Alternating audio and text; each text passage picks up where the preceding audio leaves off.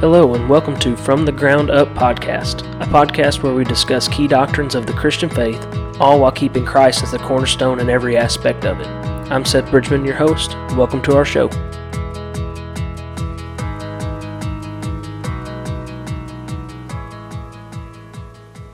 Hello, everybody, and welcome back to From the Ground Up podcast. Again, I'm your host, Seth Bridgman. With me, as always, is Cody, Dylan, and Mason and we are back for another discussion today. Um, building up from Christ's cornerstone, we're working our way through the doctrines of the Bible, building on top of each other to show that they're all very important to the Christian faith. So, Dylan, you want to start us out with a discussion question? Yeah, so this is not, uh, well, I guess it maybe could turn into something biblically related, uh, depending on your uh, favorite. But uh, the the question this week is, what is your favorite movie? What is your favorite movie, Cody? What is your favorite movie, or kind of the kind of a series of movies uh, that would be acceptable? Um, so, so for me, I, I don't watch movies all the time. Um, so a series of movies, and I'm probably going to sound like everybody else in the world right now, but I love Star Wars.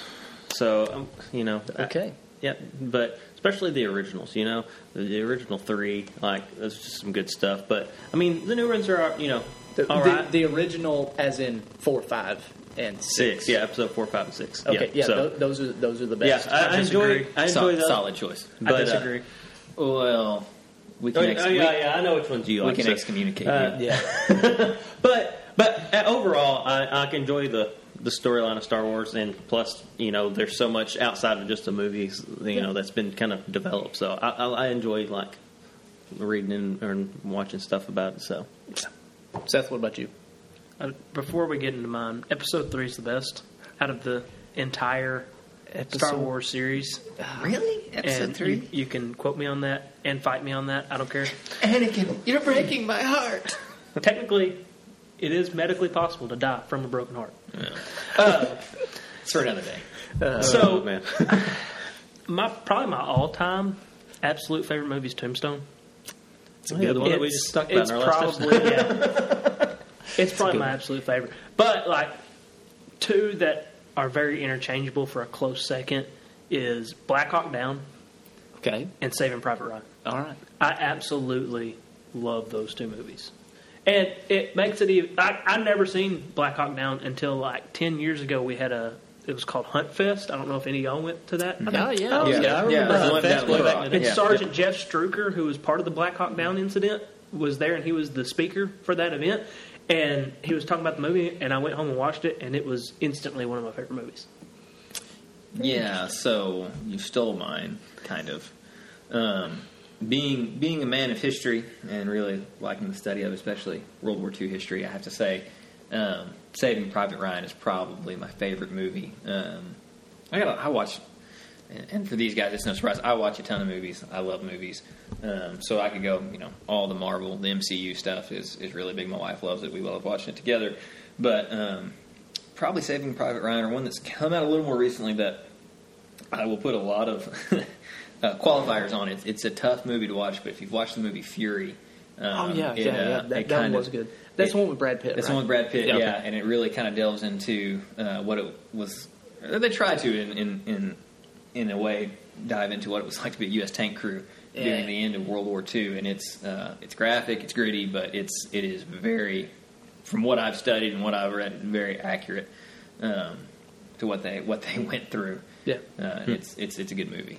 Yeah, I am uh, shocked that you guys did not say uh, the Lord of the Rings movies. The, the Lord of the Rings movies are my favorite movies. They're very good. They but They're are- also very long. They they're really long. You have to take a you, ha- you have to take a lot of time out of your day to watch them. But man, just the uh, I, the they're so timeless. Like yeah, I, me and my wife recently watched them again for you know the fifteenth or twentieth time, and each time I never get tired of them. By the way, but anyways, uh, the they're they're so timeless. Like you would you would watch it today and you would think, man, that movie was made today.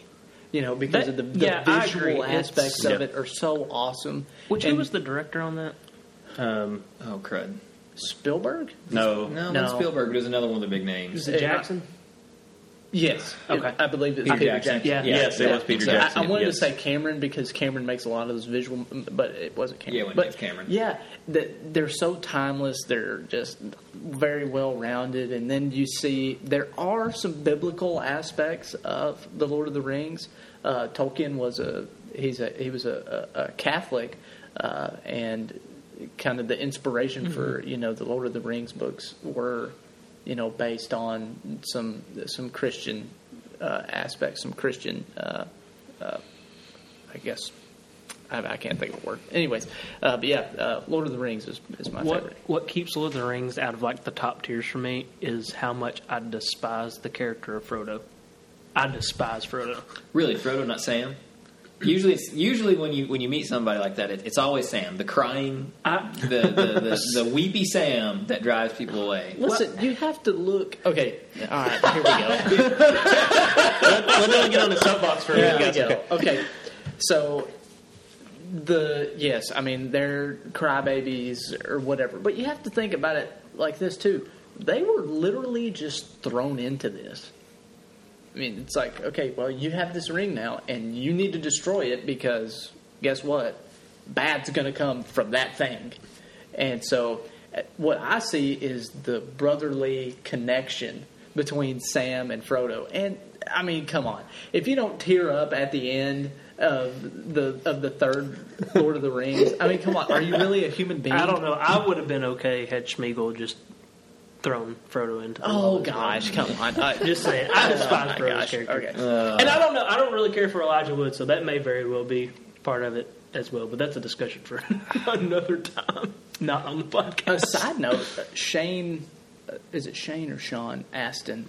Samwise actually stars in a bunch of Pure Flix Christian movies. Yeah, he's in a bunch of them. Yeah. Well, I- Nice. Christian movies. I use that term very loosely. He threw up air quotes for those of you listening and not being able to see. So. Yeah. So, All right. So um, today's discussion is sin. Nothing else with that sin. So we'll um, roll through it, our round table, table discussion as normal. So Cody, I'm going to let you start off with this first question. What is sin? Ooh, oh man, tough one. Let me think here. Uh, so I'm just kidding. Uh, so I mean, obviously, sin is you know opposite of God. It's disobedience, rebellion towards God. Um, and so I mean, I actually like looked up to the definition. Sorry if I stole somebody else's thunder for later on. But um, and so I mean, it's just uh, an act of evil or wickedness or wrongdoing. Um, it's kind of how it's quoted, just generic dictionary version, um, and you know, but but just straight, you know, definition, just disobedience or you know, um, rebellion towards God's the easiest way for me to describe it. What do you think, Dylan? uh, well, I, I think we're all going to come to the same conclusion here. But uh, sin is anything and everything that goes against God, His will, and His commands. That's what uh, you can look at Genesis three, the fall of man. Uh, look at James four seventeen, uh, and then First John five seventeen. All kind of outline, you know, what sin is uh, against God. Sin is against the will of God, and then uh, sin is also uh, uh, against His commands. And we see that in in Genesis three, uh, whenever you know God gave Adam and Eve a command, and spoiler alert, they disobeyed His command. So I haven't got to that part yet. Dylan, Jumping the gun. I know, I know. Um, Mason, what about you? So this is going to sound really different from what the last two guys have said, but I, um, I found sin is anything contrary to the character of the law of God. And, and I have always heard this, but I, in, in my really limited, quick research, I couldn't find it. I've always heard that sin itself, the word, was originally an archery term, which means to miss the mark. kata.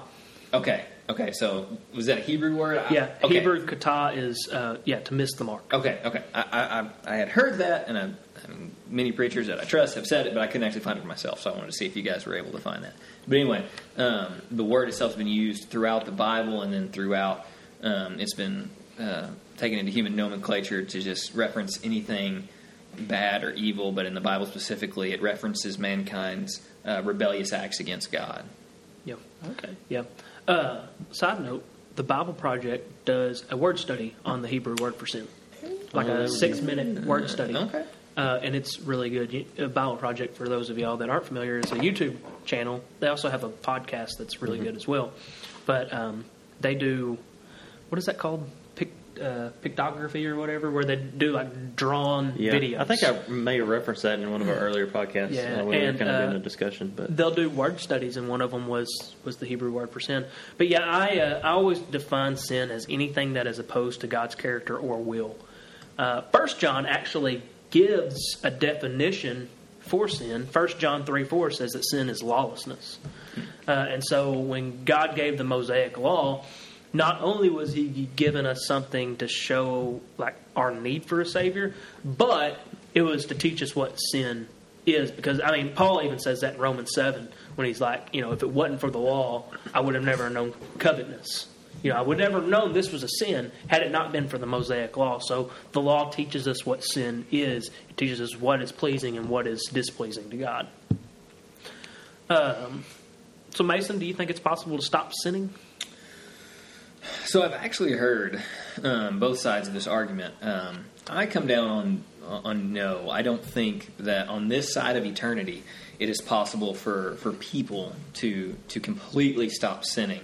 Um, I mean, you got to say, while salvation through Christ, it, it frees us from the dominion of sin. We're no no longer under the reign and control of sin. Um, at the same time, that that that that flesh, as Paul calls it, the the human nature resides with us till the day we die. It never completely goes away. We can kill it daily. We can turn ourselves over to the control of God, but each and every day we wake up, it's still there. Um, so I think, while theoretically, technically, yes, it could be possible to live a post salvation sinless life. I don't think, and it's been my experience that I haven't encountered any humans that are as disciplined um, enough um, to to completely live in the presence of the Holy Spirit, moment by moment, day by day, you know, hour by hour, completely and totally devoted um, to God. So I would say, I would say no. Um, and, in, and just in reference to that, I mean, you can look at. I think uh, somebody just mentioned Seth just mentioned Romans chapter seven, and you can look at chapter seven, uh, starting in verse seven, going down through twenty-five, um, and it's it's probably one of the more famous passages in the Bible where Paul is talking about going back and forth of doing what he does not want to do um, instead of what he knows he needs to do, and, and that's a battle as confusing as as the long run on Paul sentences can get. It, it, it's, it makes so much sense because in the in this human life, in this Christian life, we are constantly battling with that with that nature. Yeah, and I can. um, I, I agree with that. I, I don't think that it's that it's possible for for us to stop sinning. Um, after all, we are still man, um, and we are inherited sinners. Uh, we were we were born uh, born into sin into sin, uh, which started from the fall from Adam and Eve in, in Genesis three. Um, so I mean, we still live in this, you know, sinful in this in this fleshly body, and as much as we may try, is kind of what you said, Mason. As much as as much as we try, even though we aren't under the thumb of sin anymore, we are brought into this light. We are brought into this righteousness righteousness through Christ. Uh, we still will go back to it because we are, after all, man. We, we are we are uh, flawed flawed creatures, but thankfully there was the one that paid for that sin for us, and as we know, that's that's the that's the Christ. Yeah. Cody, what about you? So I mean, yeah, I mean, I'm kind of the same page. You know, like you mentioned, you're we're born in sin. You know, Psalms 51, um, verse five. You know, behold, I was brought forth in iniquity, and in sin did my mother conceive me. Um, so you know, David's writing there um, about that. And so I mean, since the fall and after that happened, everything past Adam and Eve, you know, perpetually born in sin, and so it's just a part of our nature. Um, but uh, you know, I, you know, just kind of going with what you said, Dylan. Romans five, um, starting in eighteen. You know, therefore, as one trespass led to con- condemnation for all men, so one act of righteousness led to justification and life for all men. Um, and then it just you know kind of goes through. Um, so that is sin reigned to death, grace also might reign through righteousness, leading to eternal life. What shall we say then? Are we to continue in sin that grace may abound? By no means. How can he, uh, we who died to sin, still live in it? So, I mean, it's calling us to, you know, stop stop sinning. I mean, obviously we'll never get there, but we should choose not to live in sin because how can we when you know we've seen what God has done to keep us you know from that. So um, so yeah, I mean. It, it's never going to be perfectly impossible to stop sinning, but we can choose not to live in it. So Yeah. Yeah. No, I don't think it's possible to stop sinning. I mean, you look at Moses. Moses spoke face to face with God to the point where he had to wear a veil over his face, and he still sinned and wasn't allowed into the promised land. Like if any other person other than Jesus Christ could have went without sinning, it probably would have been Moses. I figure the most humble. As the Bible says, the most humble man to ever walk the face of the earth, and he sinned bad enough that he wasn't allowed into the promised land. So no, I don't think like even with the work of the Holy Spirit. Now I think we'll sin less through the work of the Holy Spirit. It's almost like a paradox. I see it kind of um, because the more we read the Bible and the more we understand it, the more we realize our sin. And so, like, Yeah. We we work through through sin, and sin becomes less tempting.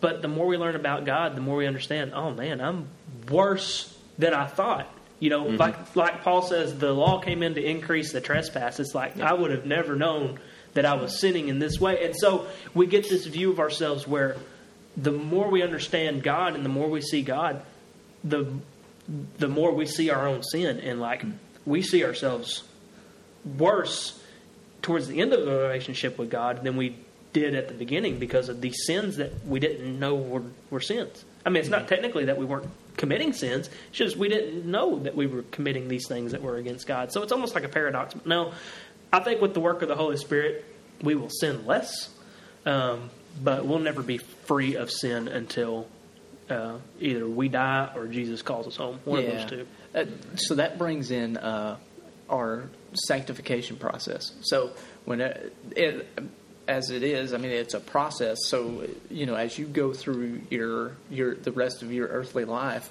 you're becoming more and more sanctified. But on the earth, you will never be perfect. Meaning that you're Exactly. still a sinner, uh, re- regardless. Um, and whenever we are either called home or you know we die and we and we go to heaven, then we become fully sanctified. Then we become glorified. Um, so yeah, yeah. There's no way to no way to stop stop sinning. Yep. Um, so, Dylan, do you? It's not really. Do you think why does sin hinder our relationship with God?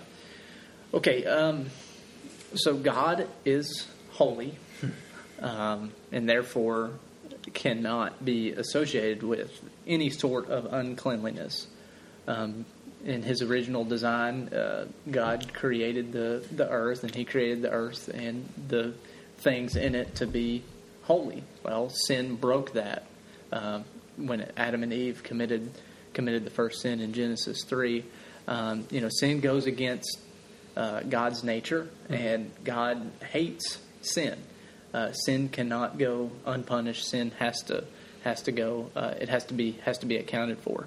Uh, but because uh, in our fallen state, that we we cannot come to we, we cannot come to God in the sort of in that aspect. But for for us that have been sanctified or uh, justified through Christ, Mm-hmm.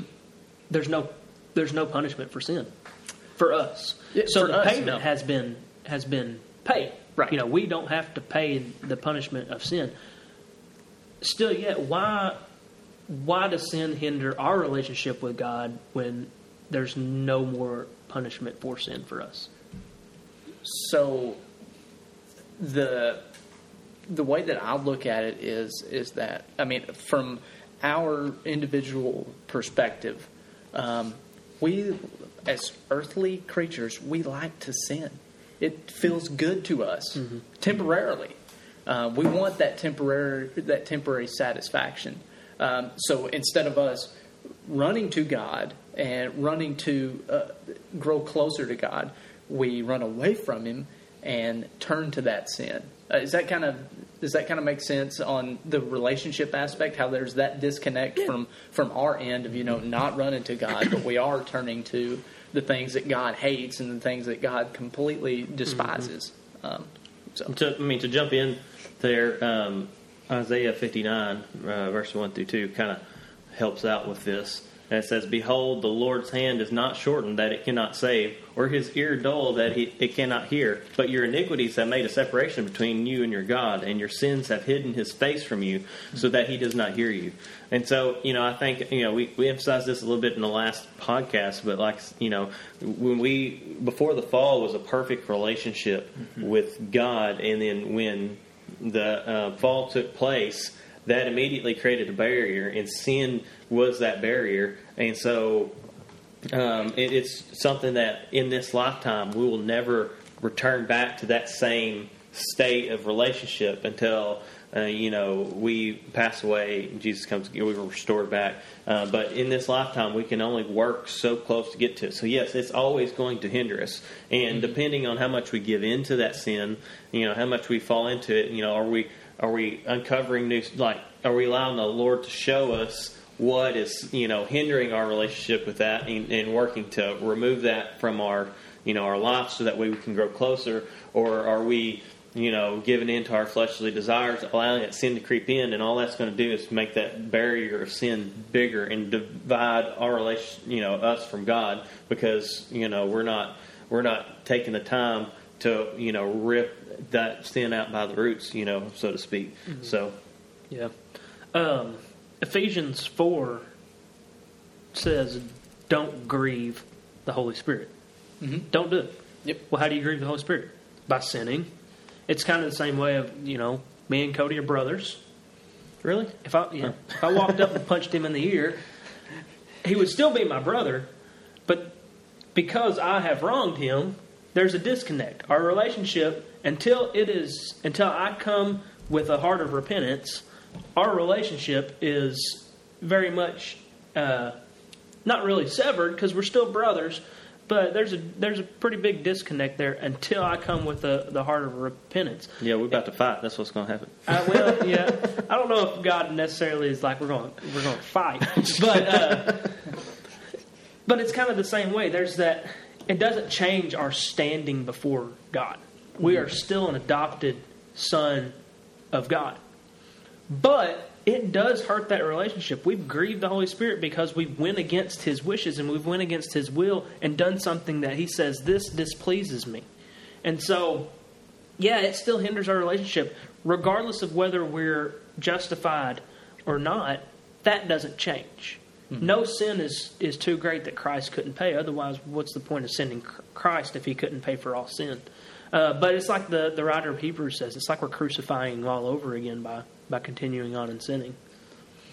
Seth, he did it again. He did this last podcast where he changed the question after we've already gotten here. So, yeah. So these Like questions said, are given like to us beforehand, so we can kind of prepare a little bit. So I went a completely different direction with that.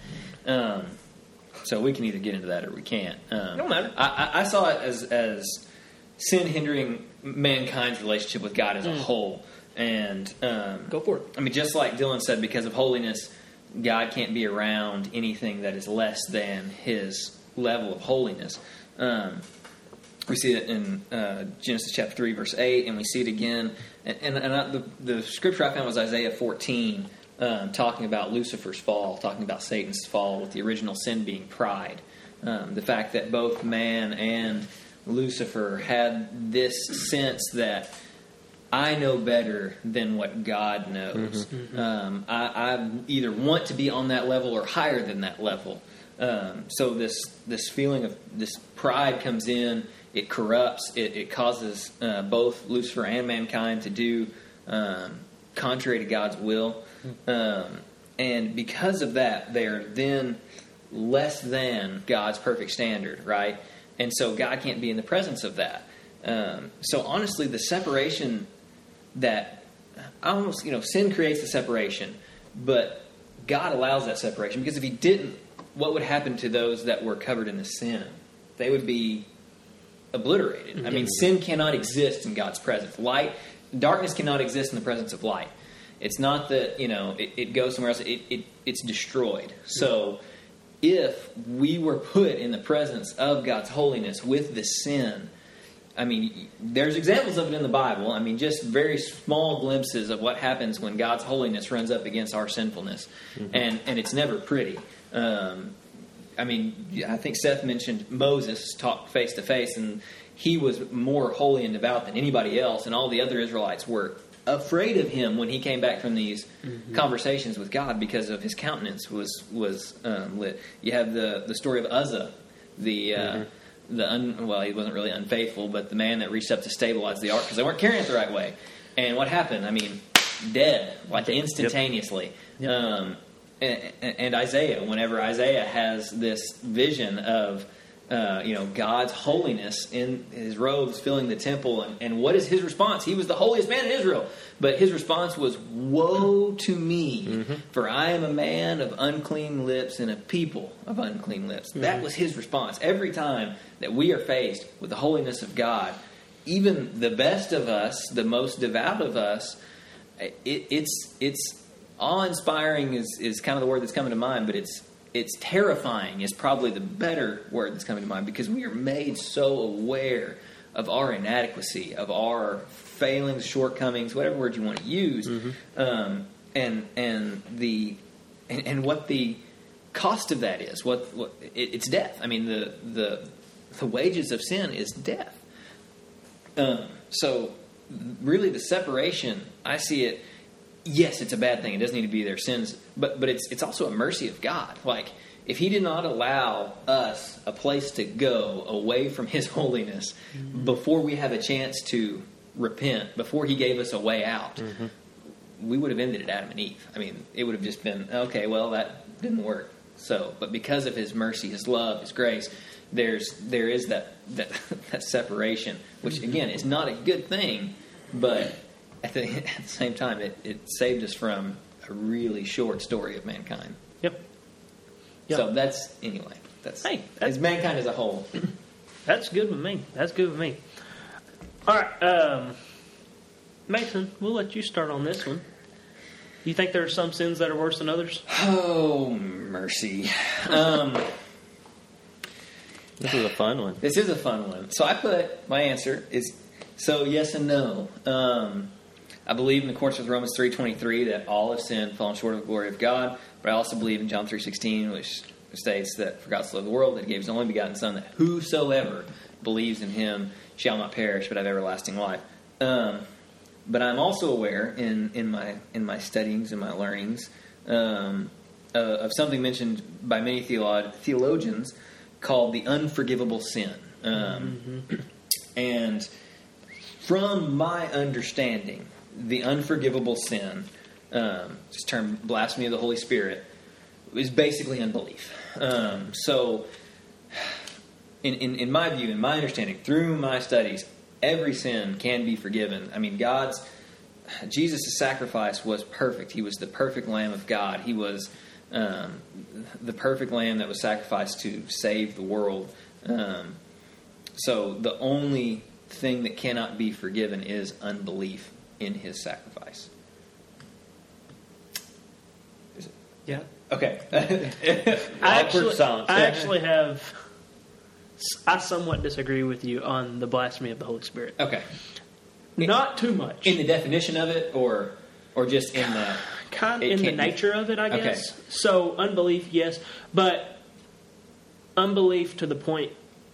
So there's unbelief that you can come back from.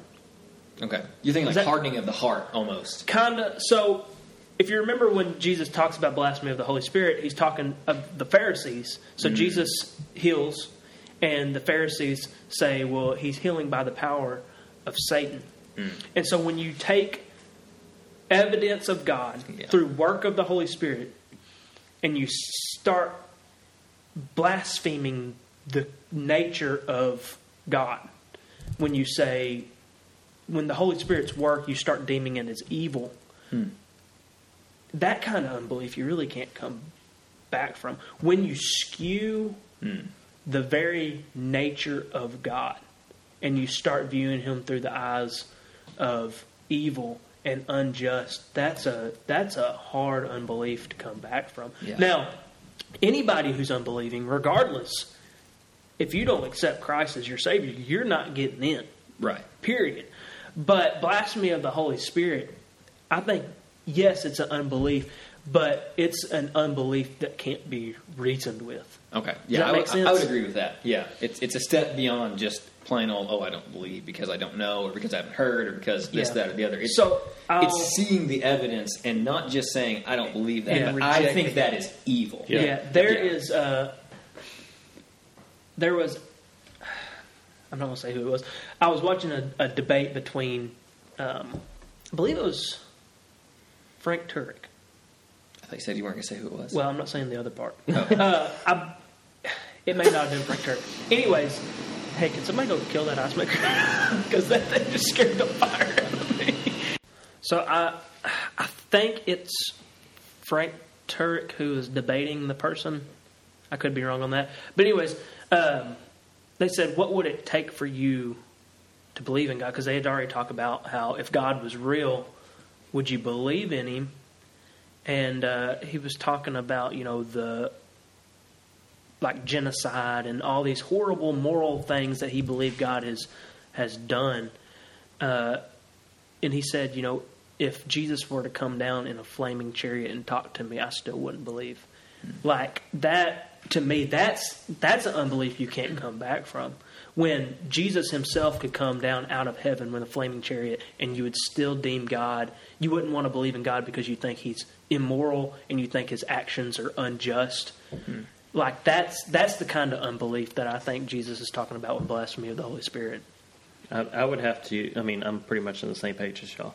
Um, you know that that type of unbelief to the point that like you you know you refuse to acknowledge that you know saving um, grace of Jesus. But yeah, uh, everything else. I mean, if you you know repent and ask for forgiveness, like it, it you know. I believe that you can be saved, uh, but yeah, I mean, I agree in hand, so there's not much else, you know, for me to elaborate on there because I think you covered it pretty well. So, Yeah, um, I guess I'm going to take a, a, a different angle here. Um, so, in today's world, I'll bring in a little bit of you know the culture that we live in today. Um, there's this common saying that all sins are equal. You know, the the guy that's uh, partaking in adultery, it's the same as you know the guy that murdered somebody else. And okay, yes, I agree with that. Those sins are equal. But as you guys have discussed, there is one sin that is completely unforgivable, and that is the unpardonable sin. The evidence, as, as Seth was outlined, the evidence of seeing God, seeing creation, seeing you know Christ made evident, and then completely rejecting that. That's you, that cannot be for that that, can't be forgiven. Um, that they have they have severed their ability to do that. They've severed that tie. Um, and then uh, I guess uh, you guys have mentioned the unpardonable sin. Well, in uh, Mark chapter 3, uh, 28 and 29 reads this uh, Truly I say to you, all sin shall be forgiven the sons of men, and whatever blasphemies they utter. But whoever blasphemes against the Holy Spirit never has forgiveness. Wow, what a statement. Never has forgiveness, but is guilty of an eternal sin. That et- their, their soul, their eternal soul, is going to be completely separated from God. yeah, that- just think that eternal sin, like eternal sin. The, That's crazy to just I- I- fathom. that's the only time that I think in the Bible that a sin is referenced to a eternal sin. Eternal sin, yeah. Eternal sin. Uh, the, the, un, the unforgivable sin. Yeah. Um, yeah. I mean, you look at the, in the book of James, he says, you know, if you were to upkeep the entire law but fell at one point, you're guilty of the entire thing. Yep. So God doesn't categorize. Now, I will say this, and I don't know how much is technically in the Bible about this. I, I do know that the Bible talks about it. Pastors and teachers Who mislead? that mislead or Yeah, yeah. sin to the point where I mean where you're destroying the flock, Mhm. God is going to deal very much more harshly Yes. with them. I guess that would come into the, the question of how true is their original salvation. If they're willing to knowingly going and misleading, um, was their salvation true to begin with? Yeah. But that's a question that we can't answer. Right. So, Yeah. Because I mean, so, only But- one person can see. You know. yeah, well, but I mean the the Bible it says you know Mm-hmm. that teachers and and shepherds they're going to be judged more harshly. Yep. But I couldn't imagine, you know, how does uh, the rapper Shai Linne put it? Fe- uh, fleecing the flock. Yep. Um, I couldn't imagine making a life of taking advantage of God's people Yep. and misleading them, and then having to stand before God and give an account for that. I feel like, Uh, I mean, because the Holy Spirit, like if you truly believed, I feel like the Holy Spirit would convict you so much at that point to to know. And so, so I mean, that I mean, like I said, we can't we can't know the hearts of people, but if you know, I, and I know that you know, we we would never have you know that that type of mentality, and that somebody in that position would. But to me, if I was in that position, I would feel I was so convicted by that that I couldn't stand myself, you know, Well, kind of thing. Where If does I- conviction come from? um, The Holy Spirit. The Holy Yeah, yeah, Spirit. the Holy Spirit, Those yeah. people. I, I'm just going to go out on a limb and say if you're if you are taking advantage of God's people, you you probably don't have the Holy Spirit to convict you. Yeah, I would take that. I would take that hardline approach too. Um, like if you if you are making a profit off of God's people and that is your intent. You know, it's one thing to mislead people because of stubbornness or or things like that and to come to that realization and to repent from it. But when you are intentionally taking God's people and making a profit off of them for your own personal gain, I'm going to go out and say that you probably don't have the Holy Spirit to convict you of that sin. yeah, I would. I would go out on that limb with you. So Well, guys, that was that was a fun question. You want to move on to the next one? that, that- let's we, go for ki- it. we kind of chased a little rabbit there, but that's all right. Ah, you- did- but did we though? No, not really. Yeah. Yeah. All right, code. Um, if we are born into sin, like we're we are sinners from conception, as David would say, why does God still punish us for it? So, I mean, we mentioned this briefly earlier. I think Dylan maybe, but um, you know, sin has to be like punished. Like there's a punishment for it. Yeah. Thankfully for us, we have. If you've accepted Jesus as your Lord and Savior, He took that punishment, which the punishment is going to be eternal damnation. But he took that punishment upon his shoulders and paid the price with his blood because he lived a perfect life. Now, that's not to say, now there's going to be a, a difference between punishment and discipline.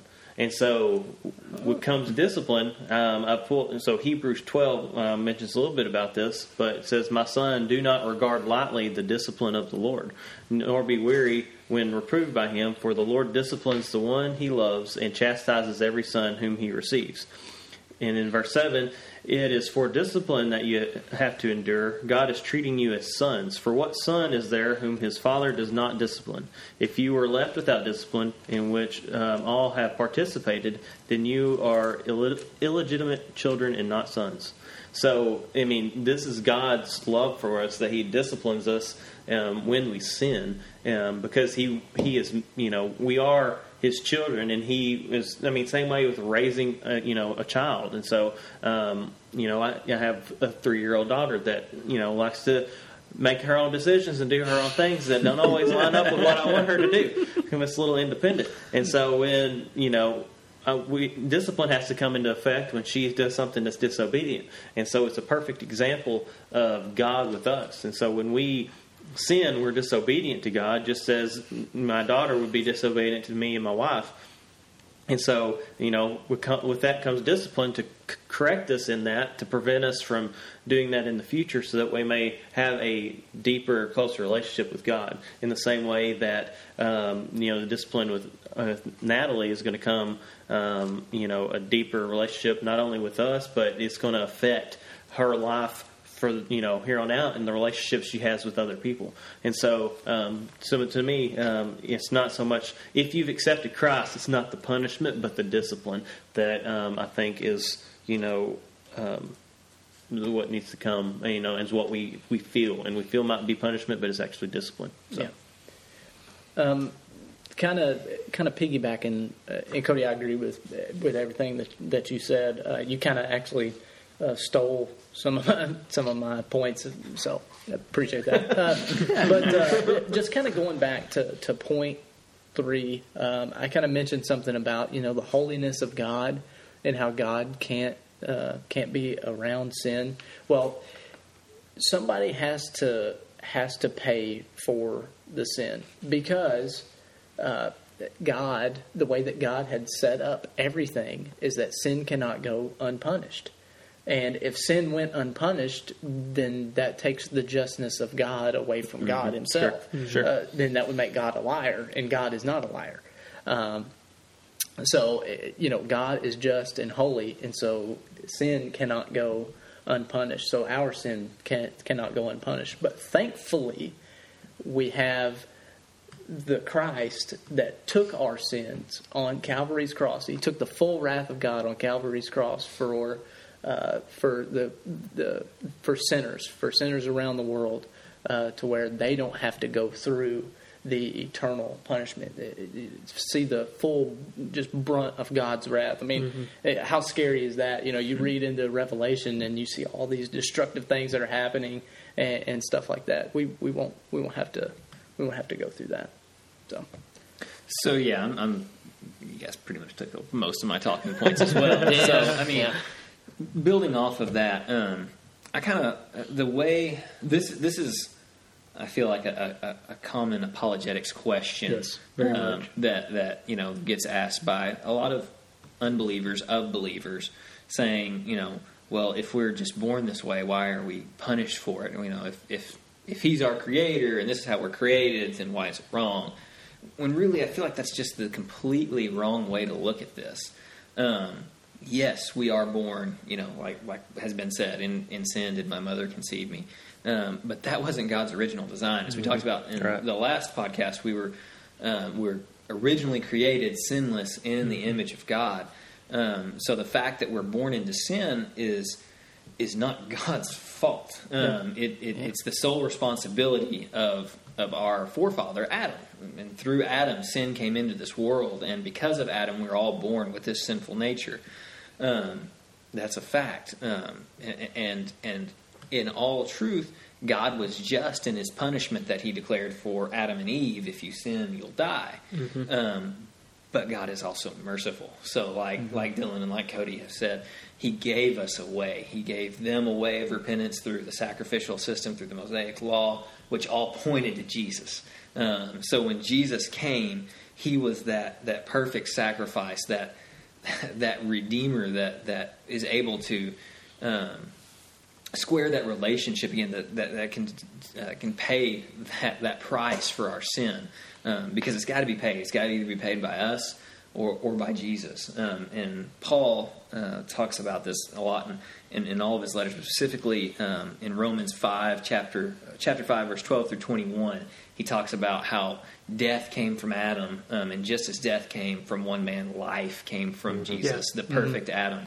Um, and and so even though we're we're born deserving uh, deserving. That's that's what we all well why is he going to punish us? What we do? No we're deserving of his wrath. Right. we are born deserving of death. That's that's Yep. what we deserve. The wages the payment for sin is death. The gift of god is eternal life. Um, so this this is is really easy to to flip this on its head and, and look at it through the through the eyes of the world, being like, well, I mean, if we're born this way, why is you know? Yep. But but that's not that's not that's taking the wrong perspective. The perspective really is the other way around. Well, this is what we deserve.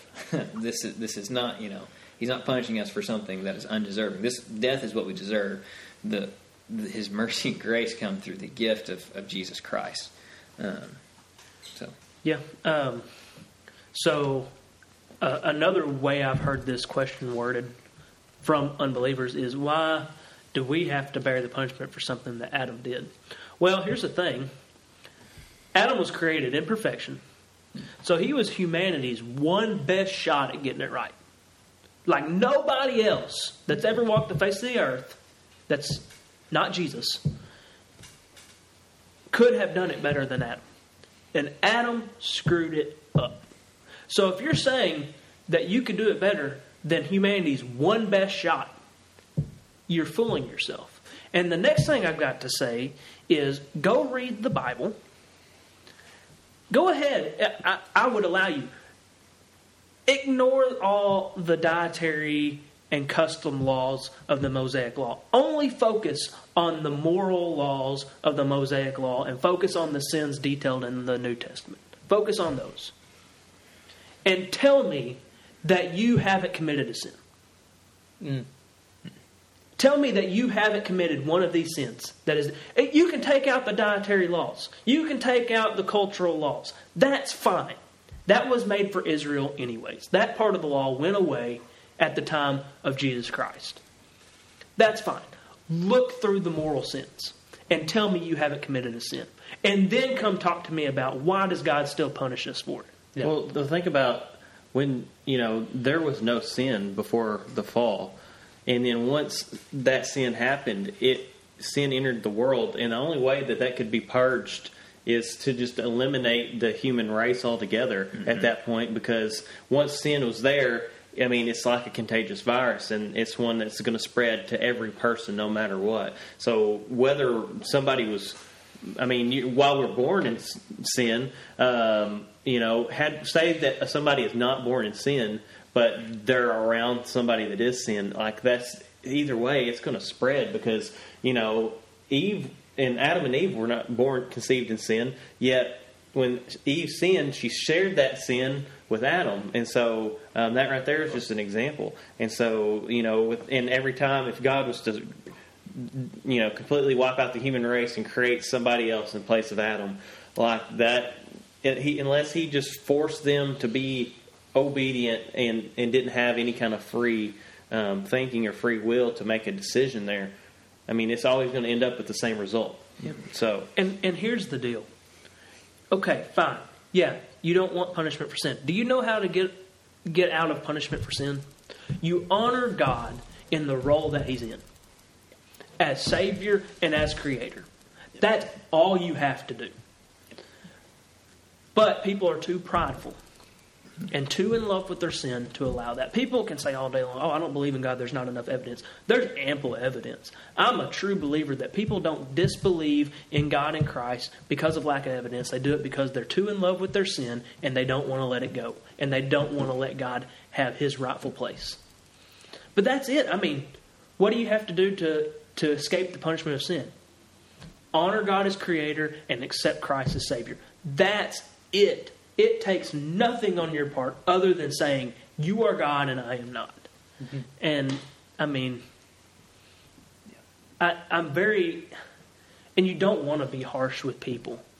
But when you start questioning why does God still punish us if we're born into it, you're starting to question the moral character of God. And I have a very big problem with people questioning the moral and just character of God. And so it's it's hard not to handle these harshly. Yeah, right. Right. So um, I guess to to wrap up this episode, did we start out with you? mm, no, well, the last one, yeah, yeah. Um, so Mason, is there any way other than Christ that sins can be forgiven?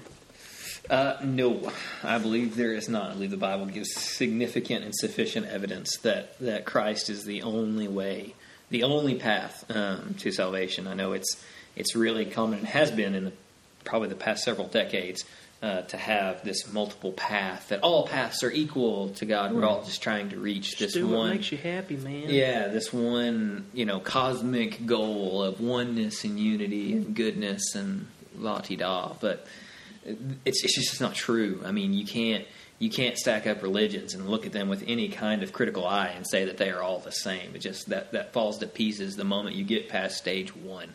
Um, and and for Christianity, what really sets itself apart is is that there is only one way to be saved. There's only one way that sins can be forgiven, and it's not through works. It's not through uh, you know all these penances that I have to pay, or uh, it's not through anything that that man can do himself, um, but it's through Christ. Um, if you look at John 14 verses 6 through 7 jesus himself states it. So for all those that say oh jesus was just a good teacher. He was just you know he was this man of, of great morals it, you either you have to look at jesus one of two ways. He's either god or he's a liar um, he's one of the two he can't be he can't be anything in between because if he's if, if he's not god then his own words make him out to be a liar and a Right, hypocrite right. and, and a blasphemer Yeah. which is what the Jews were trying to accuse him of. Um, so, so I, I, I take the other opinion and believe that he was the Son of God, um, and that he is uh, the way, the truth, and the life, and no man comes to the Father but by him. Um, excuse me. So, the only way for us um, to get out from under our sin debt is to accept his payment for us. Um, it states, the writer of Hebrews states in uh, Hebrews chapter 9, verses 11 through 28, talking about he, he compares the old Mosaic law that the that the Hebrews were under, and, and he gives his his defense for why Christ is the perfect fulfillment of that law. And he states that apart from the shedding of blood, there can be no remission of sin. So in, in, in Hebrew times, that meant all the sacrifices and the sacrificial system. But here came Christ to die once for all um, to to make that payment for not just that generation, but for all generations subsequent, um, that that that payment was permanent, perfect, and sufficient. Um, so that's that's why Jesus is the only way. Yeah, I, I agree with that. There is uh, there there is no other way than Christ that our sins can be for can be forgiven. There's a um, as Protestants we're familiar with the five solas that were outlined, um, and one of those is sola Christus, which is through Christ alone. Uh, The only way that our sins can be forgiven is through Christ alone, um, and Christ was God in the flesh. Uh, he was the the perfect, uh, blameless. Um, he was what he was our savior. He was what what we needed, and no one else could have been the perfect sacrifice to atone for what we have done, for what you know what our iniquities against God. Um, so, in other words, uh, this is the way. Yeah, and I mean Acts chapter four, um, which I, I got twelve, but I'm gonna start in eleven because it just really fits in with our whole podcast series. Um, this Jesus is the stone, uh, the stone that was rejected by you, the builders, which has become the cornerstone. And there is salvation in no one else, for there is no other name under heaven given among men by which we must be saved. So, I mean, clear evidence, and this is just another you know piece of it. But, but like Mason was saying, um, you know, this sacrificial system, Jesus fulfilled the law, and so nobody else has done that. And and because of that, and he lived you know a sinless, perfect life, fulfilled the law. That sacrifice covered everything. There's no one else that's done that. There's no one else that's ever going to be able to do that because nobody else was also God. And so, um, you know, it's a big piece of the puzzle there. Um, but but yeah, there, there's just no possible way. So um, so yeah, I mean, I completely agree with everything. And then, like I said, this is just another um, you know thing to use as supporting evidence that there's no other no other name, no other way. So Yes. Uh, I agree with, with everything. Just go back and listen to Christ Is Cornerstone, our first full episode, and we discuss this very much in depth, in at different, at like multiple angles. So yeah, there's there's no other no other way. Uh, you've got two options when it comes to sin. Either you can pay for it and spend an eternity in hell away from the presence of God, or you can allow Christ to pay for it because Christ is the only one that could fu- fulfill the prerequisites to pay for someone else's sin. I mean, those are your two options. It's either you or him. So you got to make that determination for yourself. You can't make it for anybody else. Uh, nobody can make it for you. You've got to make the determination. Am I going to allow Christ to pay for my sin, or am I going to roll the dice and and see if God will take my good works. But I'll tell you this: if you've read the Bible at all, you'll know that God doesn't accept good works instead of uh, instead of punishment for for sin. So. With that, we're going to wrap up this episode. Uh, we do appreciate you joining in with us, and like I said in our in our last one, I pray that you would take this and um, and and study it on your own, not just take our word for it, but study not only the scriptures that that we have lined out during the episode, um, but but you know go and research it on yourself and, and find scriptures that maybe we haven't referenced because the best way to interpret scripture is with more scripture. Um, so we love you guys and we thank you and we'll see you next time.